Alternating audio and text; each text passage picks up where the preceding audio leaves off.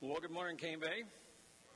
So good to be with you this morning. If you have your Bibles, go ahead and grab those and turn them on or flip them open to Matthew chapter 6. A very familiar passage. It's going to take me just a few minutes to get there. Uh, we're going to be talking about Ryan's story and, and others. Uh, let me just say, I love Darren. Congratulations. That the only thing I have against him is his epic beard. Uh, I just can't quite pull it off, but I don't know if that disqualifies him to be an elder a wonderful man, great family. Um, as we continue this series, Captive, addressing depression and anxiety, I want to focus on what I believe, I believe, is the foundational reason that we so often find ourselves struggling with the darkness and depression, uh, the ruminating anxieties and fear of depression, whether that is um, whether you deal with that from a clinical perspective as a diagnosis, um, which is, is certainly very, very real, or whether it's situational and life just brings you to these moments where angst is just a part of who you are in these seasons, or the isolating darkness of depression hits you. All of us, all of us find ourselves in these moments uh, of, of having to deal with anxiety and depression. I think it's a good thing that we look to Scripture for encouragement on how to address this. In fact, it was, as I read it, it was the mission of Jesus himself. According to John chapter 10, he came to pay for and give us, provide us a life that he says is a full life or an abundant life, as some translations say. And not only did he come to give it, but he paid for it. And that, there's great reason to say amen. But often that abundant life escapes us. And we read it in Scripture and we know that we can have it, but yet we look at our lives and our emotions and, and we see this disconnect. Like, my life isn't all that abundant. My life is not quite full. And and so it leads to two kind of symptoms. One of them is lethargy, kind of like a sluggish faith. Like we, we know what to say, we know what to do, and we, we, we get up in the morning, we have our quiet time, we come to church, but there's just this kind of lethargy, if you will, about our walk with Jesus. It's just not quite there. And then the second thing that flows from that is kind of a, a faking it. I'm really good at this one. I know what to say. I know what to do. I know how to dress. I know the language. I know when to raise my hands. I know when to clap. And yet I fake it.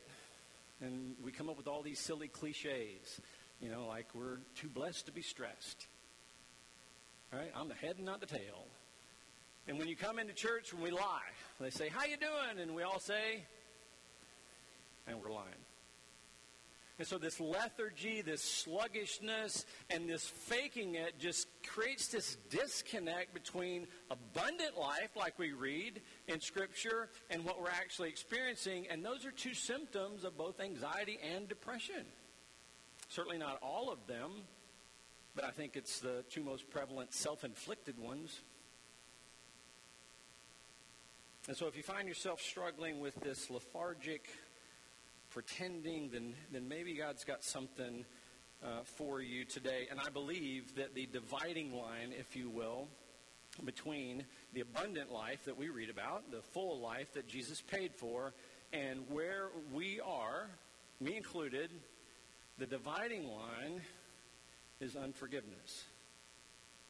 Unforgiveness oftentimes when we walk in unforgiveness, we err on the side, we drift toward these depressive moments, anxiousness, fear, worry, ruminations, or just constantly mulling over the same thing, and it's likely that we are walking in unforgiveness. Now let's talk about forgiveness first.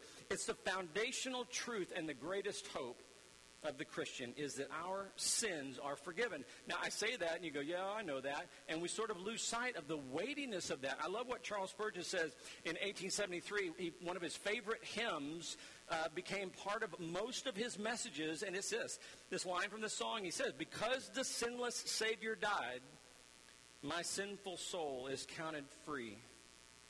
For God the just is satisfied to look on him and pardon me. Isn't that good? And, and we say, Amen. Because forgiveness is so foundational to who we are. We are forgiven. And forget, forgiven, uh, forgiveness brings freedom. So if you want a one word definition of what forgiveness is, that's it freedom. The question is, how do we give it? So, this greatest news that brings forgiveness is the gospel that you and I, born in our sins, in our transgressions, forever separated from a holy, righteous, just God, unable to bridge the gap by any works, any words, any thoughts, or any deeds that you and I do. We are forever separated from God. That Jesus comes and the wrath of God poured out onto him. He dies, is buried, and is resurrected, and he bridges the gap between us and God. If that's not an amen worthy thing, I don't know what is. That's forgiveness. It's wonderful. And then us as believers, in our freedom, we are then motivated to go out and take this glorious message that we have to everyone who we encounter. We're now the light. We're the city on the hill. We're the light in dark spaces. We've been forgiven. We've been set free. And now we take that freedom to every man, woman, and child where we live, work, and play. Right? And so this freedom brings with it a burden. Darren, who I wholeheartedly, except for his beard, endorsed for eldership, I can't wait to see. I, the, we were talking earlier uh, before service, and he now bears a burden for this church. He and Heather will agonize over this church, as they should. But it's not just for church leaders. It's for all of us as believers. It should come with freedom brings a burden that we now go out into the places where we live, where we work, and where we play, and we look around and we see people that think they have light, but they live in total darkness. They don't know that they're in darkness until you walk in the room. And your light, your light now provides them with another option, another way. The kingdom of God is at hand.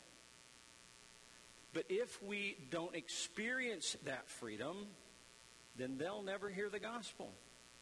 If the freedom of, that Christians enjoy in Christ is because of forgiveness, then the greatest captivity for the Christian is unforgiveness. Unforgiveness since it's so foundational, forgiveness is so foundational to our freedom, unforgiveness is quite the focus of the enemy. And we don't talk much about him. We don't really need to. He's a, bit of a punk and he's a lie. He's a father of lies. He's a defeated foe. He never wins. We win. But we do need to talk about him. He does have some enjoyments uh, for a short season, and one of those is to see you and I walking in unforgiveness. He loves it, he arranges for it. He wants you to walk in unforgiveness, and you know why? Because it shuts us up, it keeps us quiet, it turns everything inward to us. It's all about me now what's been done to me, my hurts, my wounds, and I'm not free. I'm actually bound up. I'm not really able to share anything with anybody else except for what's been hurt, who's done something to me, what wrong, and it shuts us up. They love it. The enemy loves it when we walk in unforgiveness. Unforgiveness arrests our attention. It captures our passions and it dominates our focus. So the question is, how do we get it? How do we get forgiveness? What's the definition of forgiveness? It is freedom, but how do we get it? What's step one? How do I know when I've achieved it? How do I know when I've reached success in forgiving myself or someone else? And so we look to Scripture for those answers. And I think one, there's many, many verses and passages we could choose. And so I think you're very familiar with this one in Matthew chapter 6. This is Jesus talking to those around him about prayer. And so if you've been in church once or you've lived your whole life, chances are you know many of this by heart. And so let's read it. I'm out of the English Standard Version today. Uh, verse number 9. Jesus says, Pray then like this Our Father in heaven, hallowed be your name. Your kingdom come, your will be done on earth as it is in heaven. So he starts off by doing what? Acknowledging God. He tells God who he is. You're holy. Your name is great. Your kingdom needs to come. Now I'm a believer. I have freedom, and I want your kingdom to come here where I am. It's, it's the pragmatic thing. We want God's kingdom to invade our dark world, and we want to be a part of it. And that's the beginning of this prayer. God, you're great. Your name is holy. We want your kingdom become, your will to be done. And then he goes on, and give us this day our daily bread. That word give there is a commissioning statement. It's God endorse the day and give us what we need to have the day endorsed. That's what he's saying. Give us what we need as you've commissioned us for the day. And then he seems to switch gears. He goes from who God is to what God gives us. And then he says this in verse 12 and forgive us our debts as we also have forgiven our debtors. And lead us not into temptation, but deliver us from evil. Those two terms go together. Forgiveness of us, and we forgive others and if we walk in unforgiveness, we're led into temptation and evil. Do you see that? They're partners. We're forgiven and we forgive, or else we're in temptation and evil. Do you see that?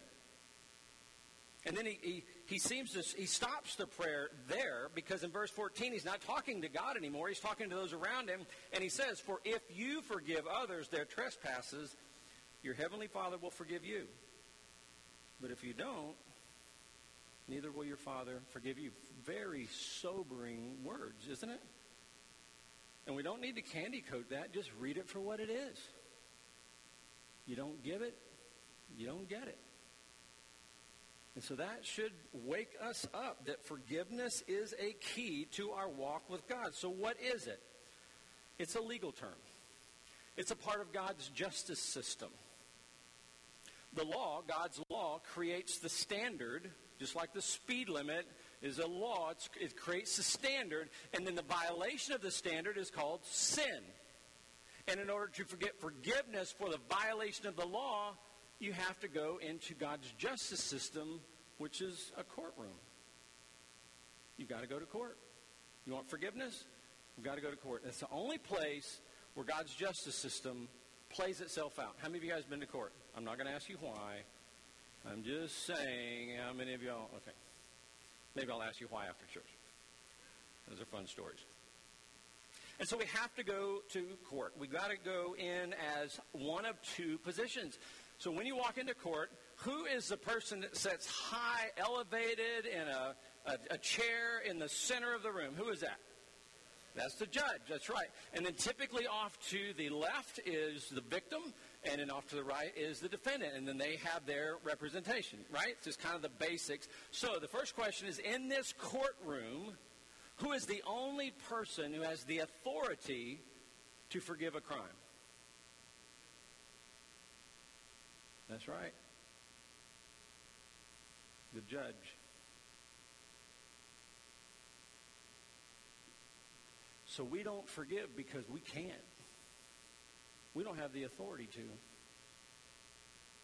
And so often, that's the biggest hurdle. Is that a victim will walk into court and try to talk it out and offer forgiveness to a defendant, and they don't have a right to. It's not their law to forgive. Interesting, isn't it? Judge is the only one who can forgive a crime. And so, what is forgiveness? If that's not, if we don't have the authority to forgive, what is it? Well, we go into court, and the very first thing we need to do is recognize who the judge is. It's just like this prayer in Matthew 6. The very first thing God, that Jesus said is recognize who you're talking to. Recognize who is sitting on the throne. We do not want to run into this room flippant, angry, throwing a hissy fit without recognizing that the God of the universe is sitting on the throne. If you look at Isaiah 6, King Hezekiah has died. And Isaiah is sort of the, the representative of the nation. He's the prophet of the nation. And the very first thing he does is he seeks the Lord. And oh, he finds him. And the next five verses talk about this vision that Isaiah had of, of God seated on this massive throne in the temple and how big and grand he is, and his train of his robe fills the temple, and this one angel saying to the other angel, Holy, holy, holy. And then the whole place shakes and fills with smoke. And Isaiah, recognizing the judge, says this Woe is me. I'm so lost. I'm a man of unclean lips, and I dwell in the midst of people of unclean lips because I've seen the judge. John in Revelations, before he describes these 22 plus chapters of amazing vision, it takes him 17 verses in chapter 1 before he recognizes that he's before the God of the universe, the holy, righteous, just judge. And he sees him, and verse 17 says, I fell down like a dead man. Done. And you and I need to do the same. This judge is worth fearing. We recognize who we're coming before. You hear me? We've got to recognize who he is. The fear of the Lord, the Bible says this over 600 times.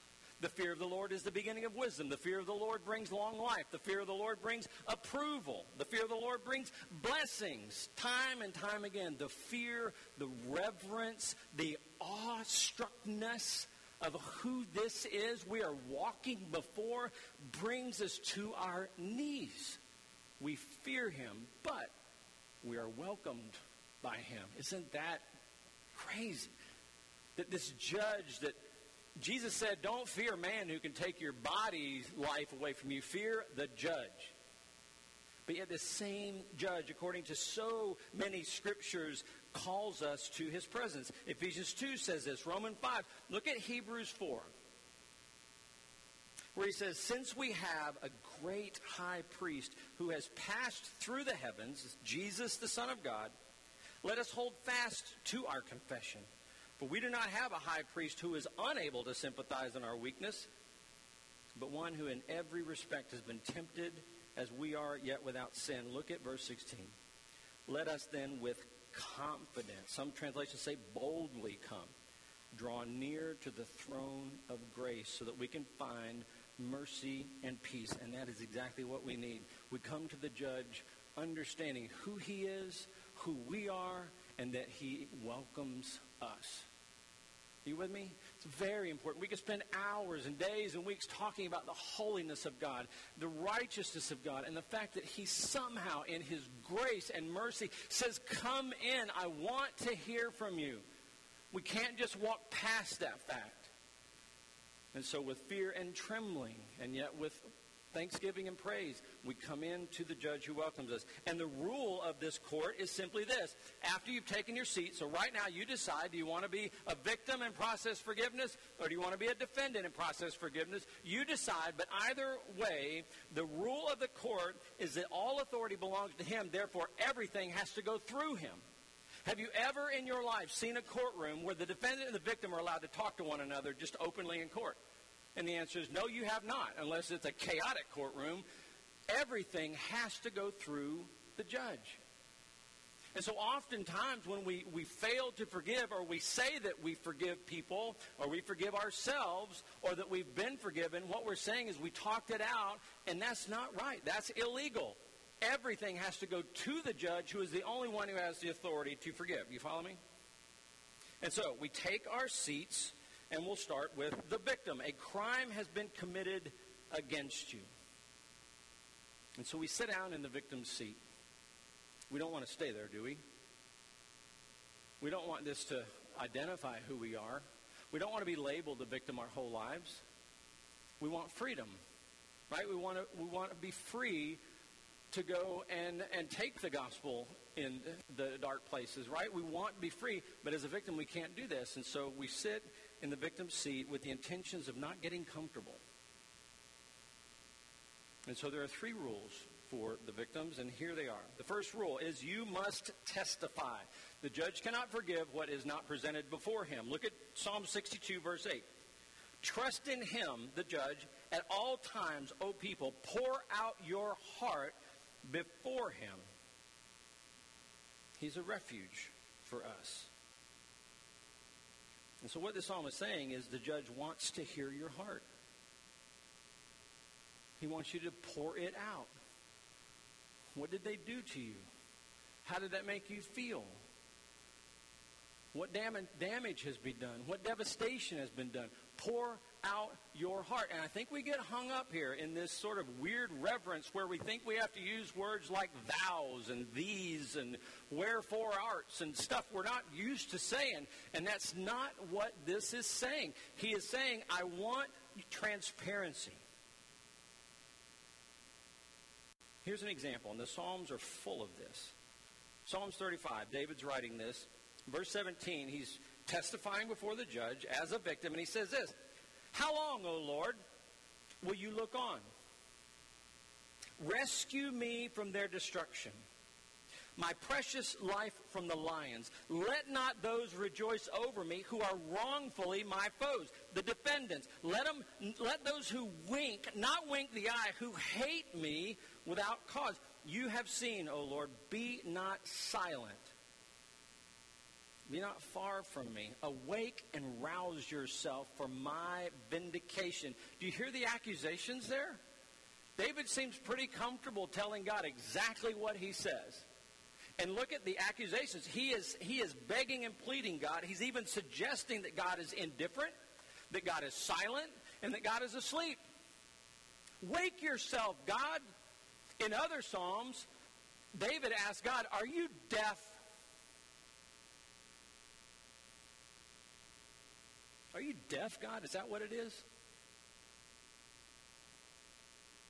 In another Psalms, he says, God, are your arms too short to reach me? Do you have dinosaur arms, God? Is that what it is? I'm too far from you. My stuff is too messed up. You can't reach me. Is that what it is, God?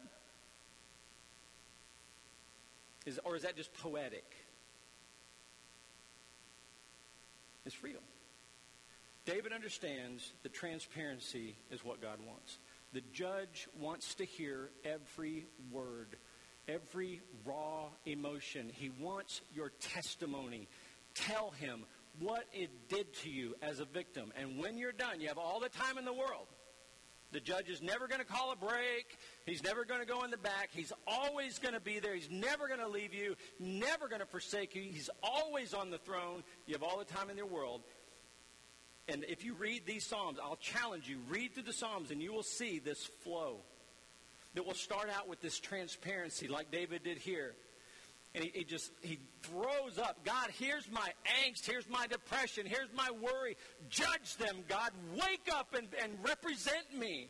But the end of all of those Psalms ends something like this, where in Psalms 35, the very end of that Psalm, he says this Let those who delight in my righteousness shout for joy and, be, and say evermore, Great is the Lord who delights in the wealth of his servant. Then my tongue shall tell of your righteousness and of your praise all the day long. Do you see the ultimate trust David has? That's the reason he can be so transparent. I know this judge. He is holy, right, and true. But he's also a big boy, and he can take all of my stuff. I just need to pour out my heart to the judge but in the end, I'm going to say, God, I trust you. He's never lost a case. He's billions and O. He, the, the defendant is not going to get off. There's no DNA. There's no like surprise witness. It's going to testify. He's trustworthy. And you can testify to that. And so our first rule is that we must testify, but we still have not begotten forgiveness. Rule number two victims must release. release. It's a wonderful word. I love it when we have sermons where pastors say that this word in the Greek means this or this word in the Hebrew means that. We need to understand those things because our Bible was not written in English. It was written in the two most richest languages on planet Earth. And, and just one Greek or Hebrew word, it takes tons of English words to translate, and, and our translators have to choose which one, and they agonize over it. That's basically why we have so many different translations. And in the, the New Testament, the word most often used to translate, translate the English word forgive is the Greek word aphiemi. Aphiemi. The definition of phiemi translated to forgive or forgiveness or forgiven, means to release, to surrender, to loose your hold of. The word picture would be like a tug of war, where you're holding on and then you can't and you let go and you surrender. You have to release. Why? Because the judge is trustworthy. See, forgiveness isn't we come into court, we whine and pitch a fit, and we throw it on the floor and we try and walk out. That is not forgiveness. Forgiveness is walking into the court knowing that there's only one person that is trustworthy enough with all of my stuff, all the hurt and the angst and the agony that I can trust him. I can give it and wrestle with it and then let it go and say, I trust you. I say nothing to the defendant everything goes to the judge. You follow me? You have to release. There's so many different scriptures. Psalms or uh, Philippians 4, be anxious for nothing, but in everything pray, testify. Ephesians 6, pray all the time in the Spirit. 1 Thessalonians 5, pray without ceasing. 1 uh, Colossians 4, continue steadfastly, ongoing process in prayer. You've got to take responsibility to testify and release surrender. Let it go. Loosen your hold, not because I'm going to give him another chance, I'm going to give her another chance. He is trustworthy. He is right. He's worthy to handle it. You want to leave because you don't want to live your life as a victim anymore. Releasing equals freedom, not releasing captivity. When we choose unforgiveness, it says more about our lack of trusting in the judge than it does about what they did to you. Your ultimate trust is not in the defendant being sorry. It's in the judge being righteous and worthy to hear and to hold on to what we let go of. And so, we testify, we release, and we don't give up. Are you with me? So often people don't get this is because they they fail to work it out. I'm one of these. I want a microwave forgiveness. I want to plug it in, have it ding, and I'm done. And this this is a lifestyle that God's called us into. And so we keep doing it. We have to keep testifying. If you get out in the parking lot and you're all messed up again, you turn right back around and go right back into court. And the judge will say, Come on. What's on your heart? Tell me. Be transparent. But trust me and loosen your grip. I can handle it. I've got it. I'll be with you. I'll walk you through the valley of the shadow of death. You don't need to fear anything. I'm there with you. So now let's move over to the other side of the courtroom. We've got the defendants. And it's basically the same three rules. The first rule, you have to testify. Only on this side of the courtroom, it's not really called a testimony as much as it's called a plea. So now we're defendants, and we've caused some damage. And we want forgiveness just like the victims. We want to be free. We don't want to be defendants our whole life. We don't want to walk around with a chip on our shoulder and mad and angry at the world and try to defend ourselves because of our upbringing or what we've been victim of. We want to be free, and so we have to testify. One of the greatest examples is Psalms 51. Now, Psalms 51, very popular, uh, well known. This is David after he had gazed on Bathsheba, sent for her, slept with her, and she is now pregnant. David finds out. He summons her husband in from war and says, Go home, R&R, because the baby needs to look like it's yours. And Uriah does not do that, and so David adds to his adulterous ways by having him killed, and he carries the, his, the letter with him. The death sentence goes in his pocket out to war, and then the prophet confronts David. And David knows he's undone. And as a defendant, he falls on his face and he writes these words Have mercy on me, O God, according to your steadfast love.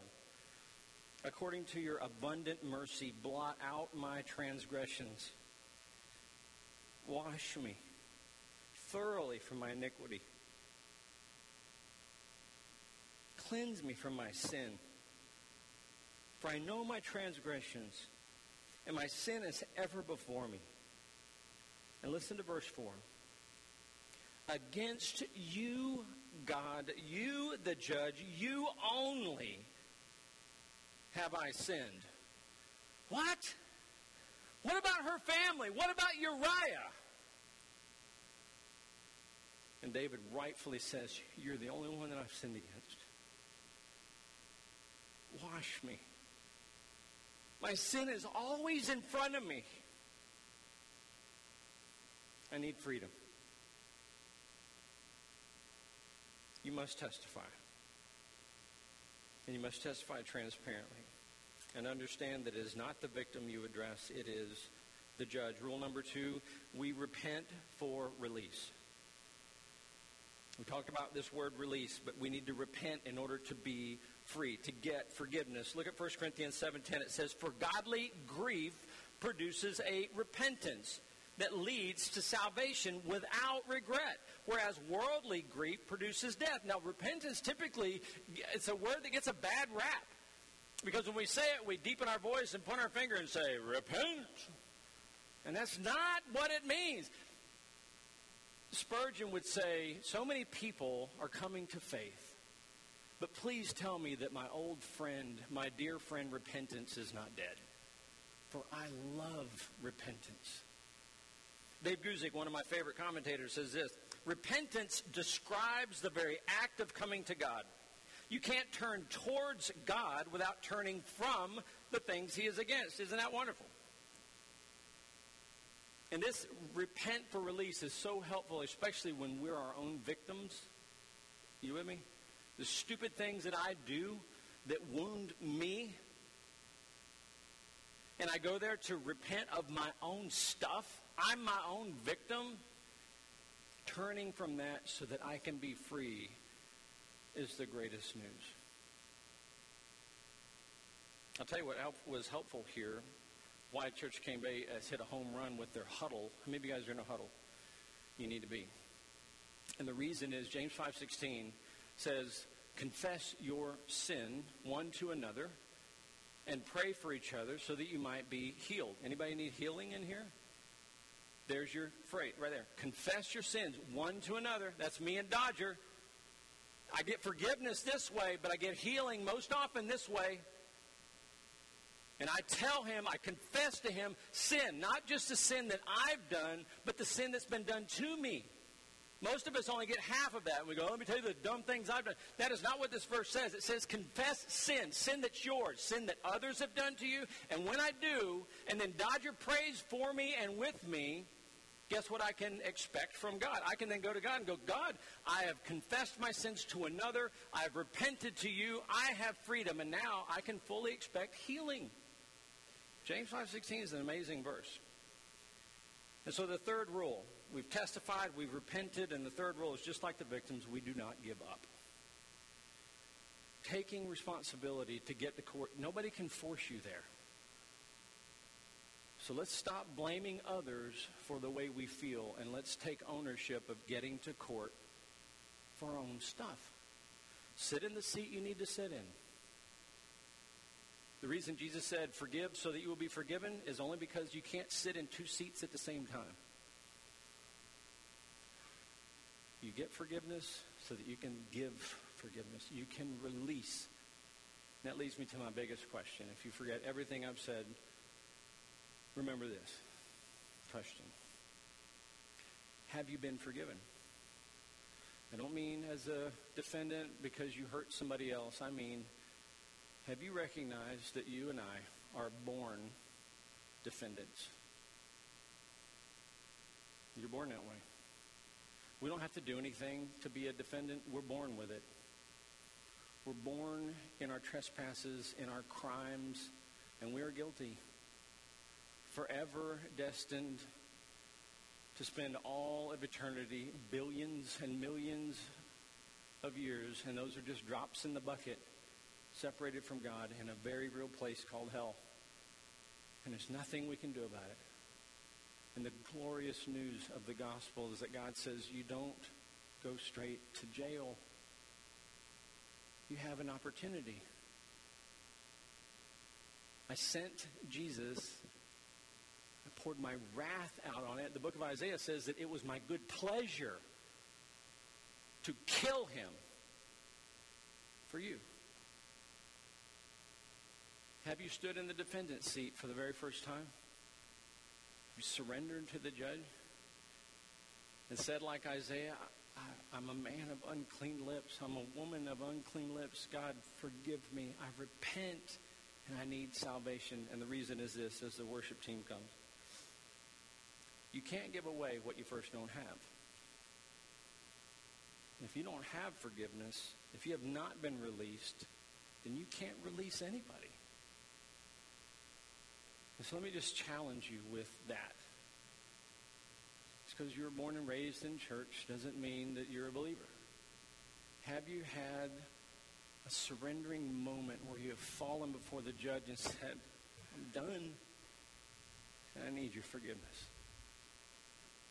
Have you? Nobody knows but you. Bow your heads and close your eyes just for a second. If you are concerned about that question, then please do not leave this building without talking to somebody. Pastor Will will be in the back. I'll be in the back. You can't give away what you don't have. And so, God, I, I pray